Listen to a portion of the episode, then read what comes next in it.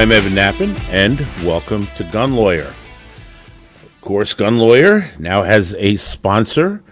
Very proud that the Association of New Jersey Rifle and Pistol Clubs, ANJRPC.org, is sponsoring our show. Today, I want to talk about reparations for gun owners. You know, you may hear about reparations, and maybe you've heard about reparations, and you hear reparations being tossed about as something we should do to address America's past regarding slavery and descendants of slaves should be paid reparations for what their ancestors uh, went through. Now, without getting into that whole debate whether we should or shouldn't do that, it does raise an interesting question about reparations. Now, some people claim, well, the entire Civil War was reparations paid for that debt. But putting aside the question of whether reparations should be paid by slavery, I started looking into the idea of reparations. And is this something that has been done before in any other context? What is what is the deal with that? And so I found a very interesting article, and it's called "Reparations in the United States," and it's from uh, University of Mass, and it is by a uh, Alan J. Davis, and it's a historical timeline of reparations paid from 1783 through 2022 by the United States government, cities, states, religious institutions, universities, corporations, and communities. So it is quite an extensive list, and I never realized before just how much and how many times reparations throughout history have been paid by governments and entities uh, for all kinds of wrongdoing. And it, it started out uh, here the, in in this uh, paper by uh, uh, Davis, 1783. Belinda Sutton, who apparently was sold into slavery in Massachusetts, and after 50 years of enslavement, she was made a free woman, and she petitioned Massachusetts to get a pension, and she was actually paid a pension of uh, 15 pounds, 12 shillings, whatever that meant back then, from her enslaver. And this is one of the earliest, uh, I guess, records of this in terms of it applying to uh, slavery. But then it goes 1863. Uh, mobs of white New Yorkers terrorized black people by roaming the streets and setting fire to buildings. And apparently, there was um, deaths that are estimated 100 to 1,000, and et cetera. And, and the, all the merchants apparently got together and they raised uh, over three quarters of a million dollars in today's dollars to um, pay reparations for what had happened. And of course, there's 1865, the famous William Sheridan and Secretary Stanton, when they met with black leaders, and he issued uh, Special Field Order Number 15 that black people would receive an army mule and not more than 40 acres in South Carolina and Georgia. Right? You, maybe you've heard about that reparation. 1860s, the Homestead Act. 1878, there was uh, damages and such paid in in uh, in Kentucky and such, and it goes on. And then in the 1900s, like 1924, there's Public Lands Act where it's reparations to uh, uh, Native Americans, and then all through that period, from the 20s, 30s, 40s, all through different reparations paid by the government to Native Americans. And even into the 50s, that continued. And payment as well to uh, uh, peoples in Alaska. And it goes on, all the injustice. And then even in 1970, Uh, Richard Nixon um, restored the Blue Lake and surrounding area in New Mexico, and money was paid in 71 about a billion dollars and 44 million acres of land to the Alaska Native Claims Settlement. I mean, it goes on, and you should see list after list of payments and such.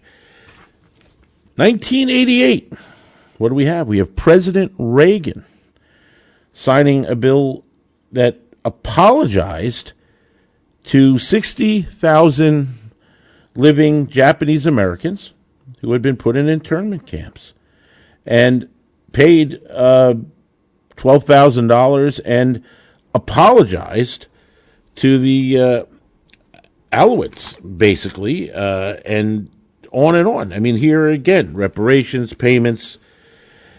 This goes into um, 2000, where you see state of Florida, for example, approving two millions for survivors of a racial pogrom.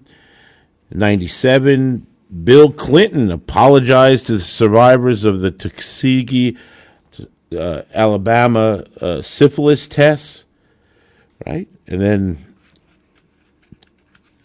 Governor Keating in Oklahoma uh, at reparations, and it goes on and on. It's really amazing how many times, how many things, all money and apologizing for individuals' rights who had been uh, trampled in various ways and various means. And you can see in 2019, Senator Booker from New Jersey uh, put forward to study and have a report and look at different proposals for reparations. And he said the bill is a way of addressing head on the persistence of racism, white supremacy, implicit racial bias in the country. It'll bring together the best minds to study the issue and propose solutions to begin to right the economic scales of past harms. And you see this theme all throughout reparations.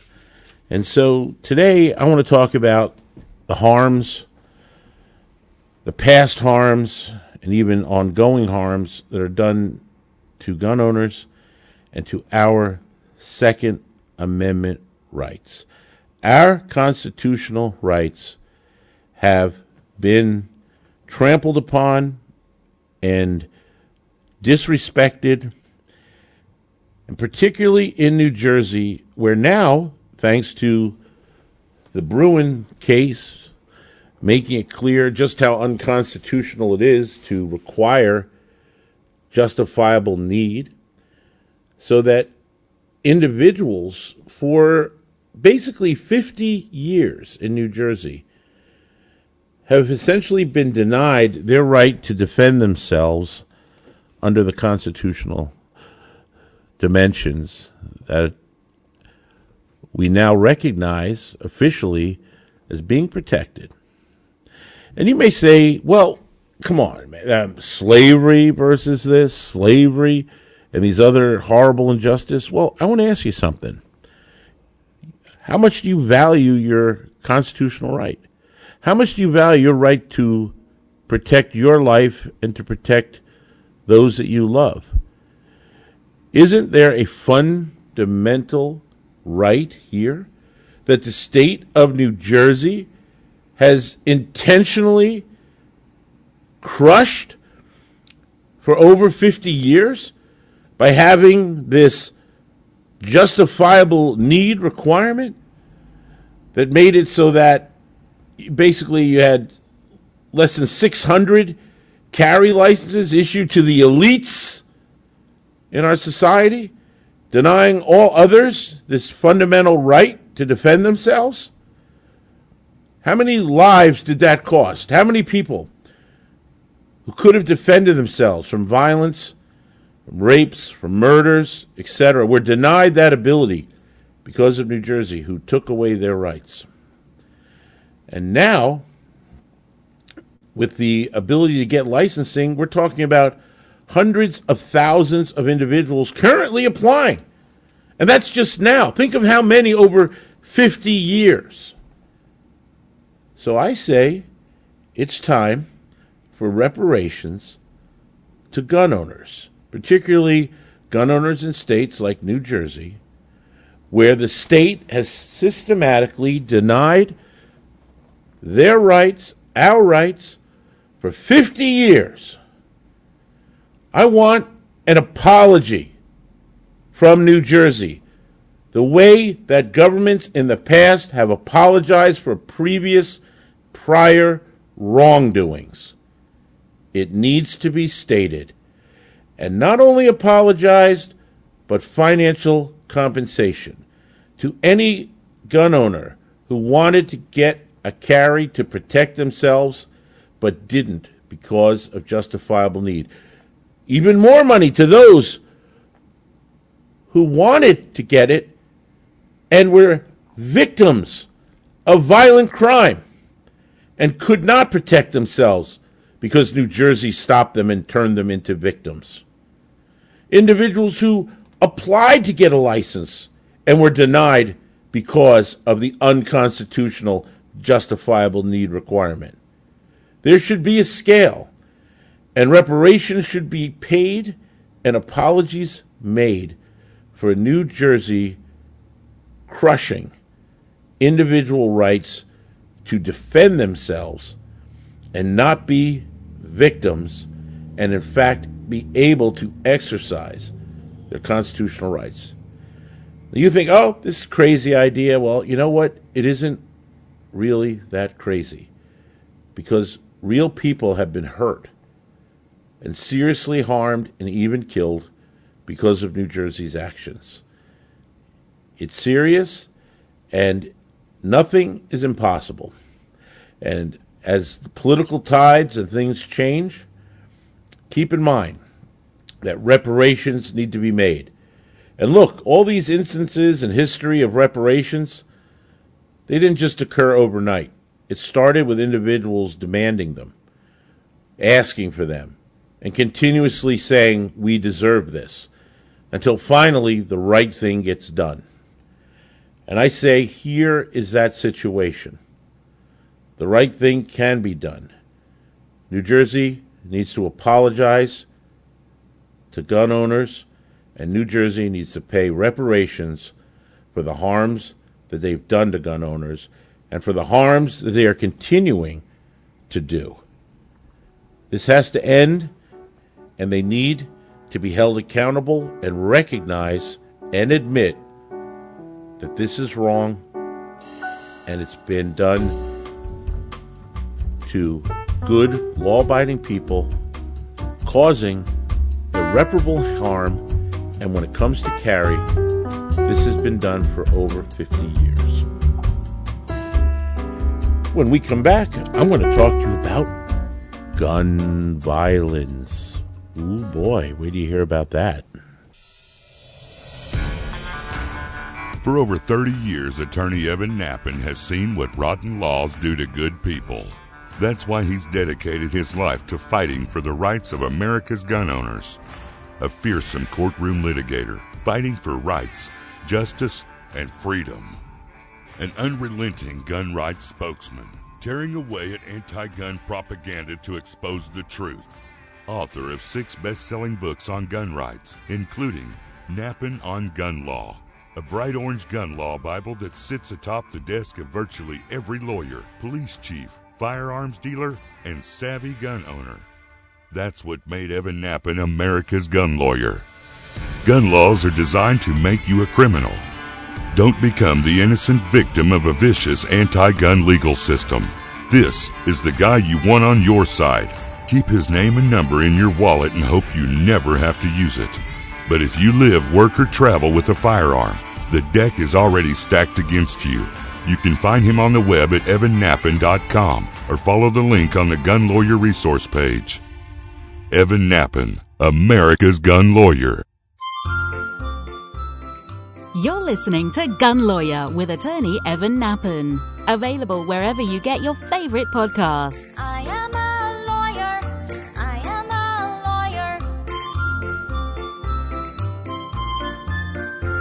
Hey, welcome back to Gun Lawyer. I'm Evan Nappen. And of course, I'm extremely proud and happy to have a great sponsor of our show, the Association New Jersey Rifle and Pistol Clubs, anjrpc.org. And let me tell you, that is a fantastic group, and it is a group that you must belong to. And I'm not just saying that because they're a sponsor. I really never had a sponsor on this show. I've never been about that, but this is something I believe in. I believe in with all my heart. The Association New Jersey Rifle and Pistol Clubs is the group, the organization that is there defending your rights and out there litigating these issues and having full time paid lobbyists in Trenton fighting for our gun rights and having a great dedicated board of directors and top officers, including our president, Kathy Chatterton, and our executive director, Scott Bach, and all the great folks there that work so hard protecting our Second Amendment rights. And they really do. And by being a member, you get tremendous benefits because you now know you're part of this main body of dedicated individuals that are fighting for our rights. And you will be part of it because you will be able to get the email alerts, the action alerts, so that you know what's going on and steps you can easily take to let your voice be heard. You know about things you can do to protect yourself legally, to know what's coming and what you can do so that you don't become a victim of New Jersey gun laws. Tremendous newsletter that is uh, sent out, really top notch, and it's an excellent resource, but most importantly, it's unity of gun owners that can impact directly on legislative actions. And remember, we're in the toughest state with the toughest fight.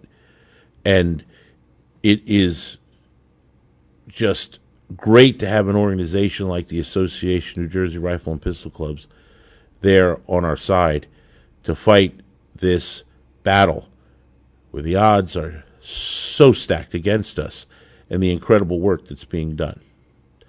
And let me say, there's a lot of great gun groups all throughout the country and other groups in New Jersey, and none of this means that you should not participate or belong to any of those other groups. But one thing is certain you have to belong to the association. That's primary, it's critical. So please, if you're not a member, join the state association. Go to anjrpc.org. Okay. So, I assume you've heard the term gun violence. It's often bothered me when I hear gun violence being bandied about, and recently, a fantastic, great article uh, came in AmmoLand. AmmoLand is a news feed of pro gun articles and news, and it's excellent. And one of my favorite writers at AmmoLand is Dean Weingarten. And anything Dean Weingarten writes, it's it's always just first rate, and I always learn something, and I really uh, admire his work. But this particular article really caught my attention, and I want to share with you and talk about the concept here because it's really critical. The title of the article is How the Orwellian Term Gun Violence is Used to Push Citizen Disarmament. And it really is an excellent point about this. Dean says the term gun violence has been deliberately inculcated into the public debate over the last 20 years and it's a common term now in news articles, etc. And it's true. I mean, you see it in the lamestream media all the time, and even in amicus briefs to the courts and what have you. And he goes on to explain how gun violence is, in his opinion, an Orwellian term. And what he means by that is that it's designed to structure and limit debate to predetermined solutions. It's designed to hamper the ability to think about reality in certain ways. And that's the purpose. And it is Orwellian structured because the term gun violence is a loaded term, no pun intended. It truly is loaded. It truly is Orwellian. Think about this. As Dean points out in the article, guns themselves, guns can be used for legitimate purposes, right? Defense, hunting, etc. And guns can be used for illegitimate purposes. You know, specifically what? Crime. Okay? So guns can be used for both good things and bad things.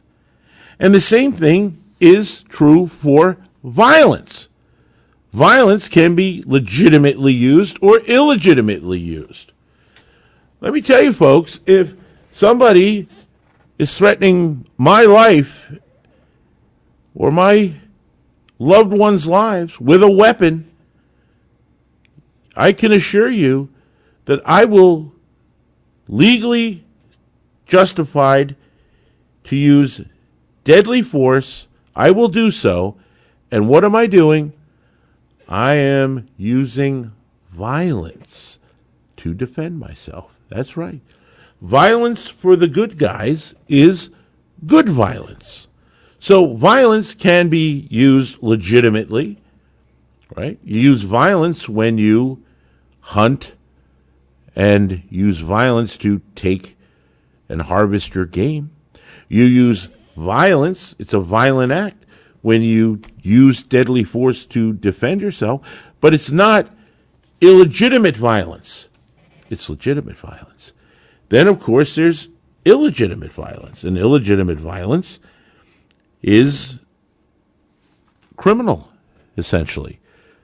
So, what should the term really be? It really should be criminal violence. What we need to talk about is not gun violence. We need to talk about criminal violence. And don't let them take the debate, don't let them control the playing field by using that Orwellian term of gun violence. Guns themselves are not good or bad. Violence itself is not good or bad. But criminal violence is bad. And if you want to talk about stopping criminal violence, then I'm with you on that. But the use of the term gun violence is plainly Orwellian and, posi- and positioning and trying to structure and limit your thought so that you're not addressing crime anymore, you're addressing guns. And guns are not crime. Okay? Crime is different. Crime is bad. Guns are neutral. They can be used for good, they can be used for bad. But crime is plainly bad. This is how you have to break free of this mind control, this media manipulation. This is done intentionally. Believe me, the anti gun think tanks put this together, purposely using this terminology. And then they twist it on the other side. And the other side of that is the gun laws. Oh, they're gun safety laws. Yeah, right. Gun safety laws. And to what extent is there the safest gun law? Well, the safest gun safety law is a gun ban. Because now we're banning guns, and that's gun safety law, you see? So you can't fall into their trap. Don't use the term gun violence. Use the term criminal violence. If somebody uses the term gun violence, call them out on it. Tell them that's an Orwellian term, that's a loaded term, that's a propaganda term. Want to talk about criminal violence? We can talk about that. But not gun violence. Now, I did get an interesting letter uh, from Ask Evan, and this is from James. James says, Hi, Mr. Nappen. My Bergen County application was dropped off at Superior Court in September.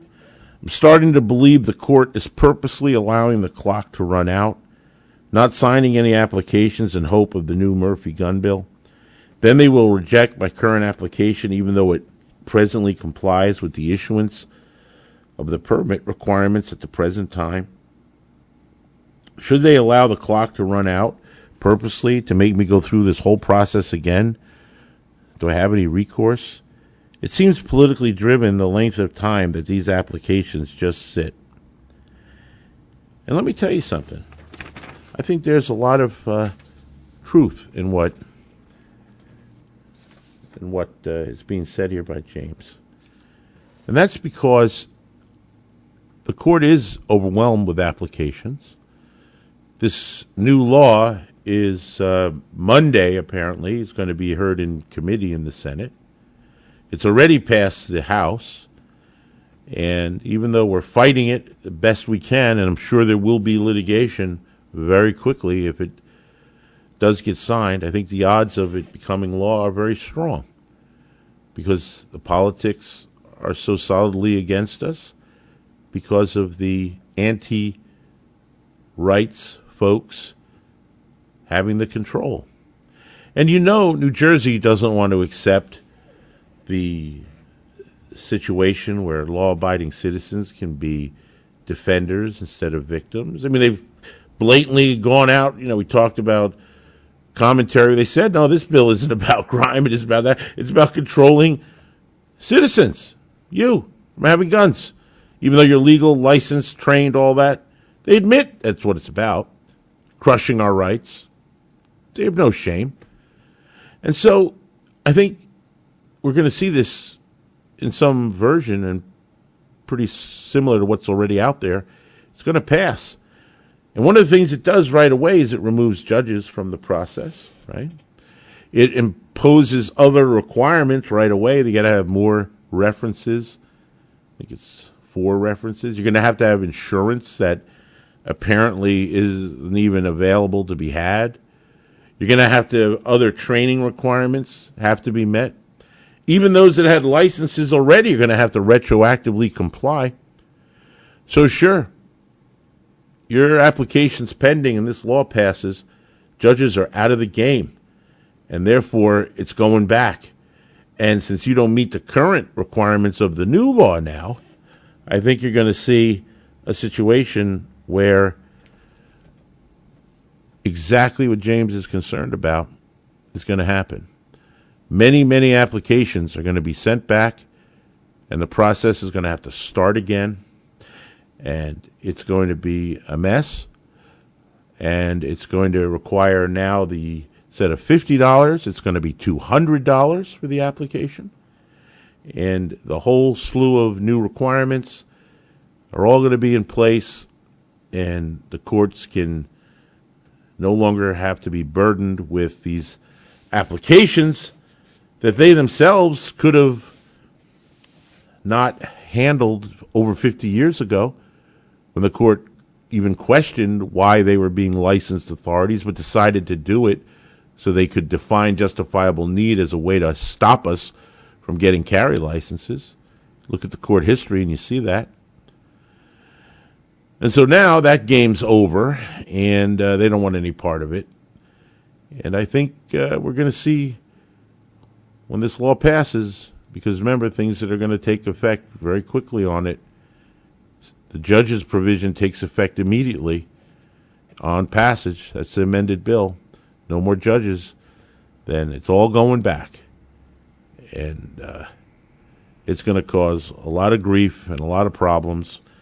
But I think this is fair speculation here. So prepare yourselves if you actually have applications pending for this to be a very strong possibility. Okay, I want to thank again our sponsor, ANJRPC.org. It's the Association of New Jersey Rifle and Pistol Clubs. This is Evan Nappen reminding you that gun laws don't protect honest citizens from criminals, they protect criminals from honest citizens. And boy, do we see that over and over again. Gun Lawyer is a Counterthink media production. The music used in this broadcast was managed by Cosmo Music, New York, New York. Reach us by emailing evan at gun.lawyer. The information and opinions in this broadcast do not constitute legal advice. Consult a licensed attorney in your state.